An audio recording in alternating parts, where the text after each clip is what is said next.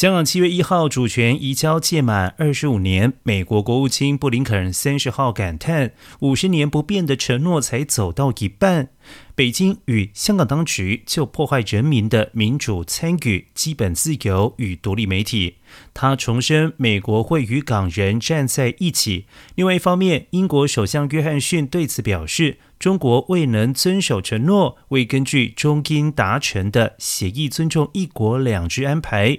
对于二零二零年实施的港区国安法和香港选制修改，英国的批评这么做侵蚀了香港的自由与自治。